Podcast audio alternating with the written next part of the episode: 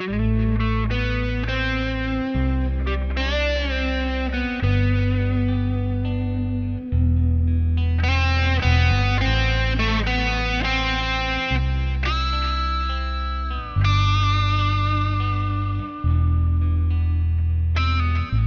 gesamte Tora ist ein heiliger Name. Bibliothek Rabash Baruch Aschlag 1985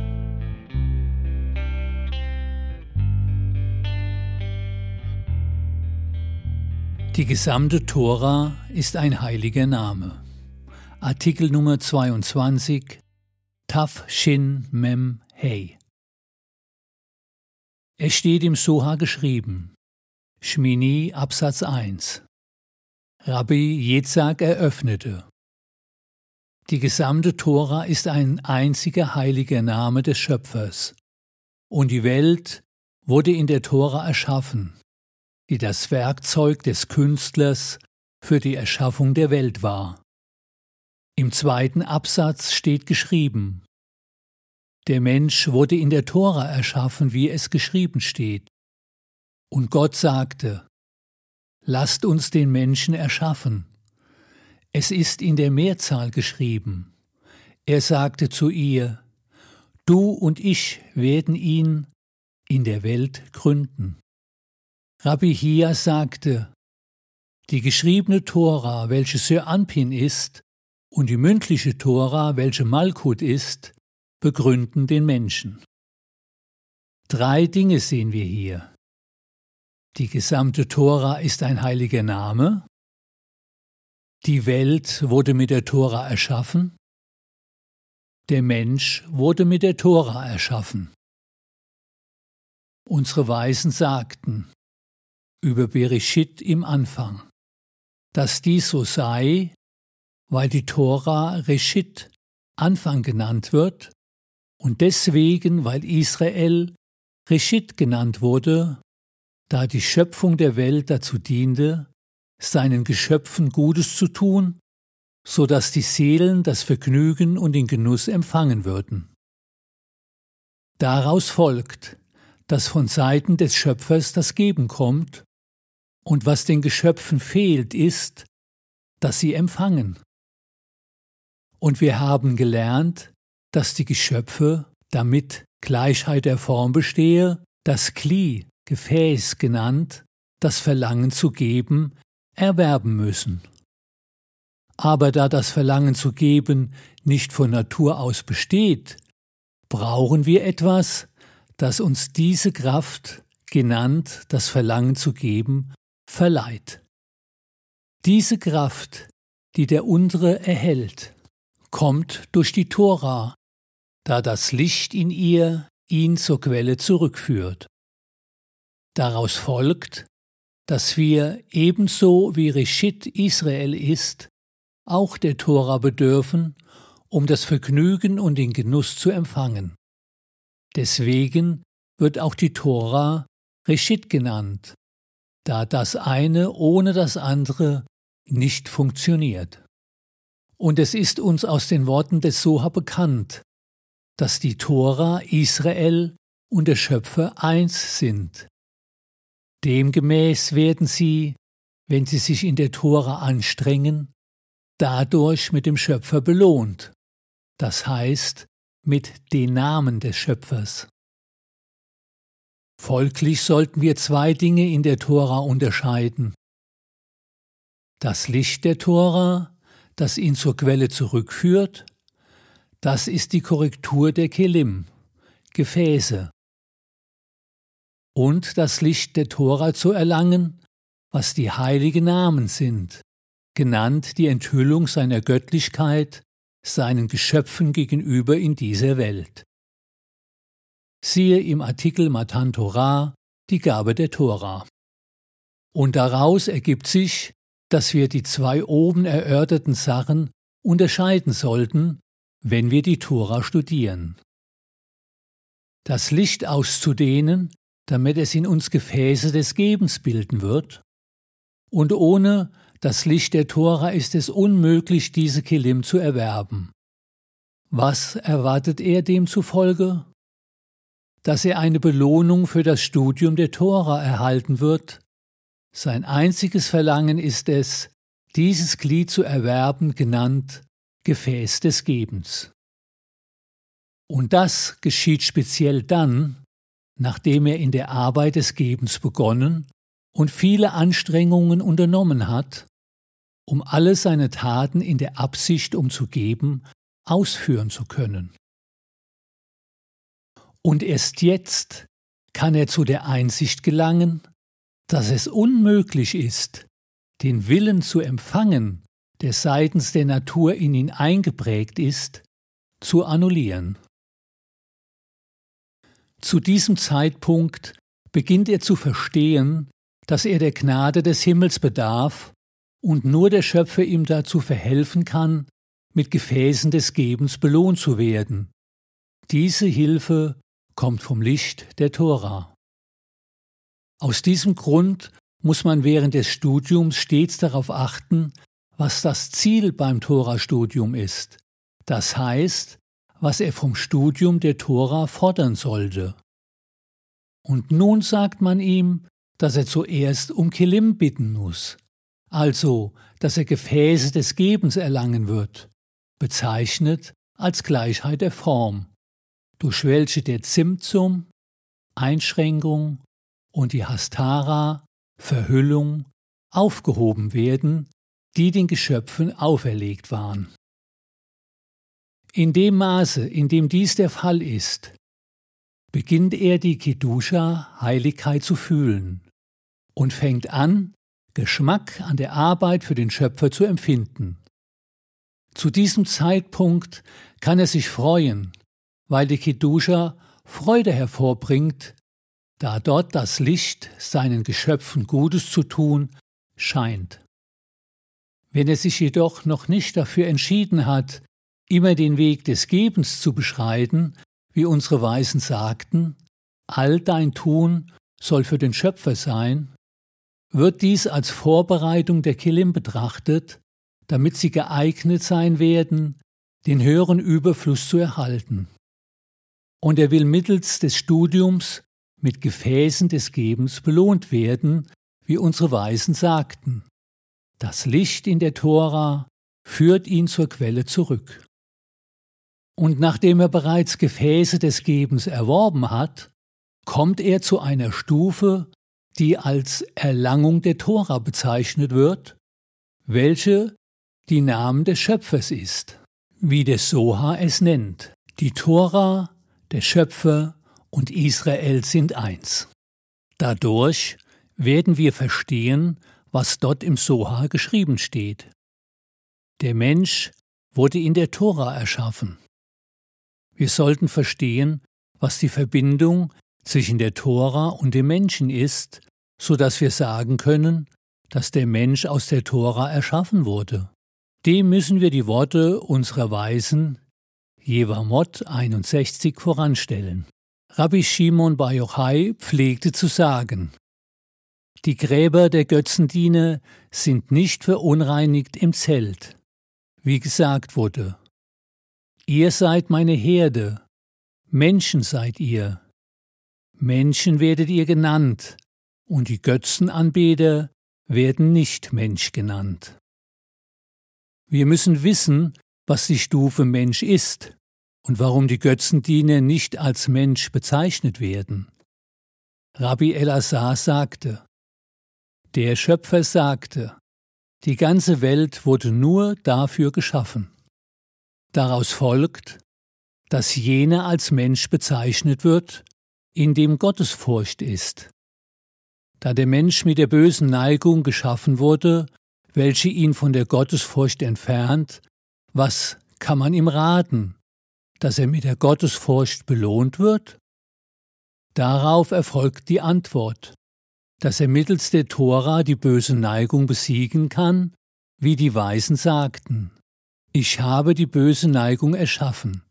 Ich habe die Tora als Gewürz erschaffen, denn das Licht in ihr führt ihn zur Quelle zurück. Dementsprechend können wir interpretieren, der Mensch wurde durch die Tora erschaffen, da der Grund dafür, dass die Unterscheidung Mensch in Erscheinung treten kann, speziell durch die Tora kommt. Dies ist die Bedeutung von der Mensch wurde in der Tora erschaffen. In dieser Weise können wir interpretieren, was er dort im heiligen Soha schrieb. Die Welt wurde in der Tora erschaffen. Auch dies ist schwierig zu verstehen. Was ist die Verbindung zwischen der Tora, die eine spirituelle Sache ist, und der Tora, welche als die Namen des Schöpfers bezeichnet wird? Und wie dehnt sich von ihr die materielle Welt aus? Aus dem oben Gesagten können wir schließen, dass die Welt wurde erschaffen, die ganze Welt meint. Das bedeutet eine Welt, in der sich Seelen befinden, da das Schöpfungsziel darin bestand, seinen Geschöpfen Gutes zu tun. Da sich die Schöpfung der Welt auf den Willen zu empfangen bezieht, so dass es Gleichheit der Form zwischen Zweig und Wurzel geben wirkt, fand der Zinsung statt. Eine Verhüllung, damit das höhere Licht, welches Vergnügen und Genuss ist, nicht enthüllt wird. Wie aber kann die Welt existieren, so dass sie empfangen können und nicht sterben, wie es bei dem Zerbrechen der Gefäße geschah, weil sie sich nicht darauf auszurichten vermochten, zu geben.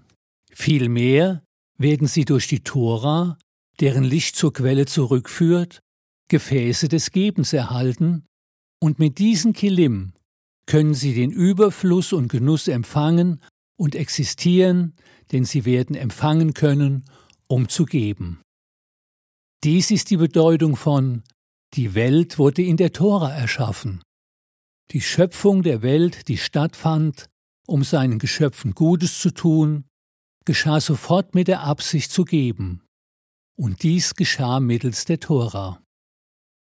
Aus all dem oben Gesagten ergibt sich, dass wir immer das Ziel vor Augen haben müssen, welches seinen Geschöpfen Gutes zu tun ist.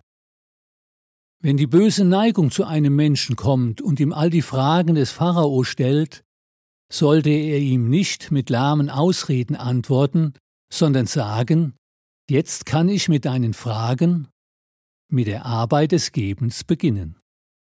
Das bedeutet, dass man nicht von den Fragen der bösen Neigung sagen sollte, dass diese, die böse Neigung, zu ihm kam, um ihn von seiner Stufe herabzusetzen, sondern im Gegenteil, um ihm jetzt für die Arbeit Raum zu geben, damit er nun die Stufen der Vollkommenheit aufsteigen wird. Das heißt, dass jede Überwindung in der Arbeit als Wandeln in der Arbeit des Schöpfers bezeichnet wird. Denn Pfennig und Pfennig wachsen zu einer großen Summe an. Das bedeutet, dass all die Male der Überwindung sich bis zu einem bestimmten Maß ansammeln, das für den Empfang des Überflusses erforderlich ist. Überwindung bedeutet, dass wir einen Teil des Gefäßes des Empfangens nehmen und es den Gefäßen des Gebens hinzufügen. Es ist der Massach, Schirm, den wir über die Aviut, dicke Wille zu empfangen, legen müssen. Folglich hat er, wenn er keinen Willen zu empfangen besitzt, nichts, worauf er den Massach platzieren könnte. Aus diesem Grund ist dann der Zeitpunkt gekommen, wenn die böse Neigung ihm fremde Gedanken bringt, diese fremden Gedanken zu nehmen und sie über den Verstand zu erheben. Dies kann der Mensch mit jeder Sache tun, nach der seine Seele verlangt. Er sollte nicht sagen, dass er jetzt eine Zurückweisung von der Arbeit erhielt, sondern er sollte vielmehr sagen, dass man ihm von oben Verlangen und Gedanken gab, damit er Raum habe, diese in die Heiligkeit einzuschließen. Daher folgt, dass das Gegenteil der Fall ist, nämlich, dass man ihn von oben annähert, deshalb wurde ihm Arbeit geschickt. Davon heißt es, die Wege des Herrn sind gerade, die Rechtschaffenen werden auf ihnen wandeln und die Verbrecher auf ihnen straucheln. Wenn er sich als würdig erweist, erhält er dadurch einen Aufstieg. Wenn nicht, erhält er dadurch einen Abstieg in der Spiritualität.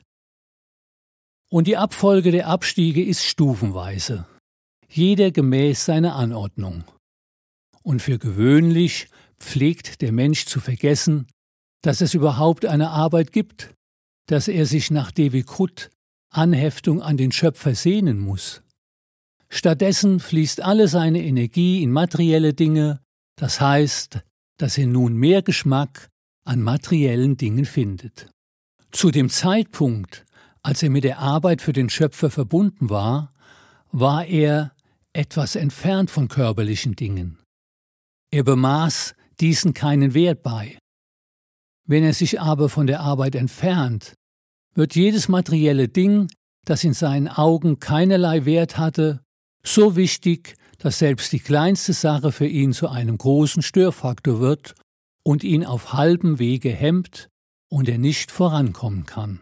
Und manchmal erinnert er sich während der Zeit des Abstiegs daran, dass es eine spirituelle Arbeit gibt.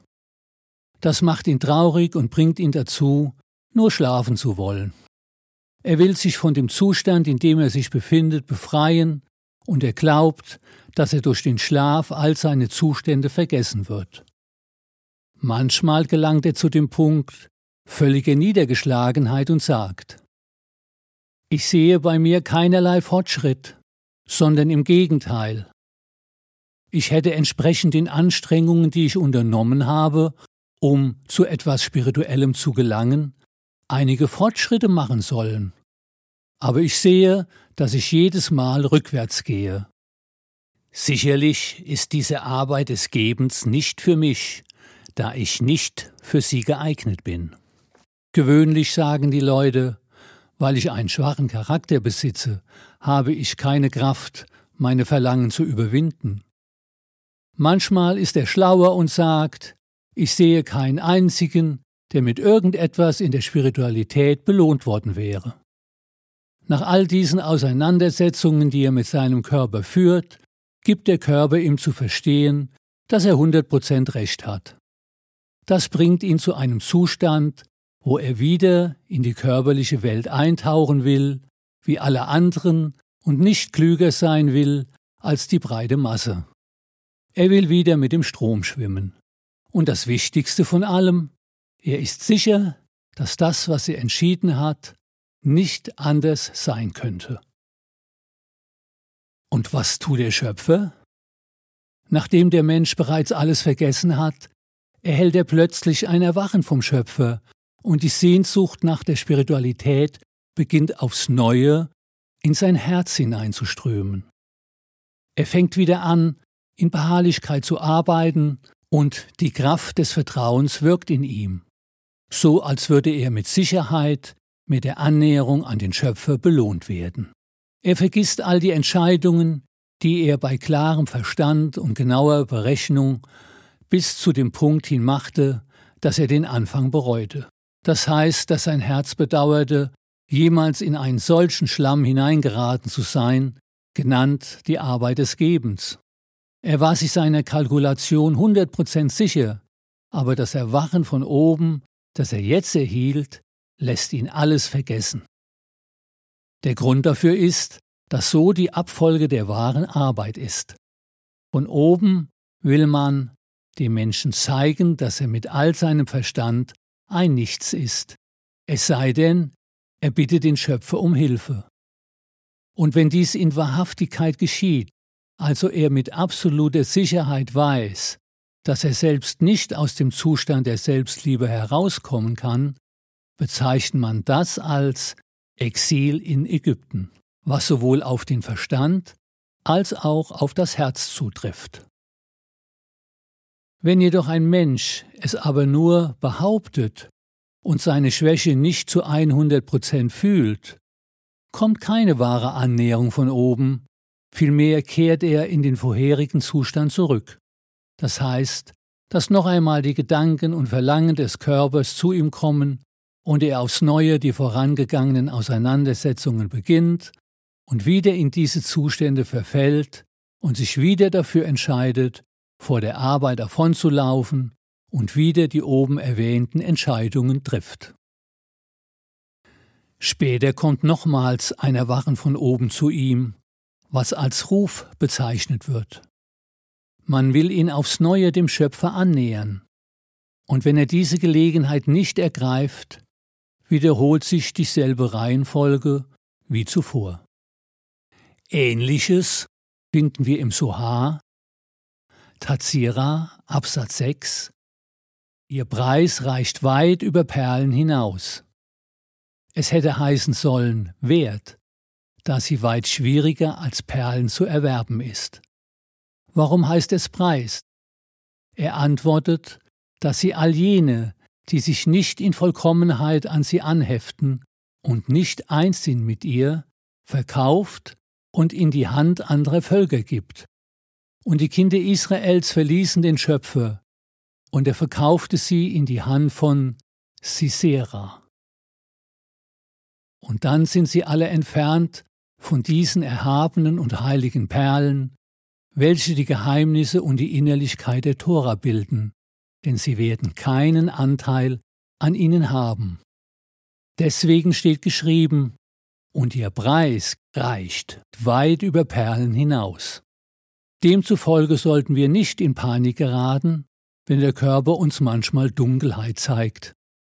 Vielmehr müssen wir uns stets im Glauben über dem Verstand festigen und nicht auf die Ratschläge des Körpers hören, der uns von der Trennung von der Kedusha erzählt. Vielmehr müssen wir uns mittels eines wahren Gebetes überwinden, und dann werden wir mit Sicherheit gerettet aus der Sklaverei der Herrschaft Ägyptens herauskommen und mit der Erlösung belohnt werden.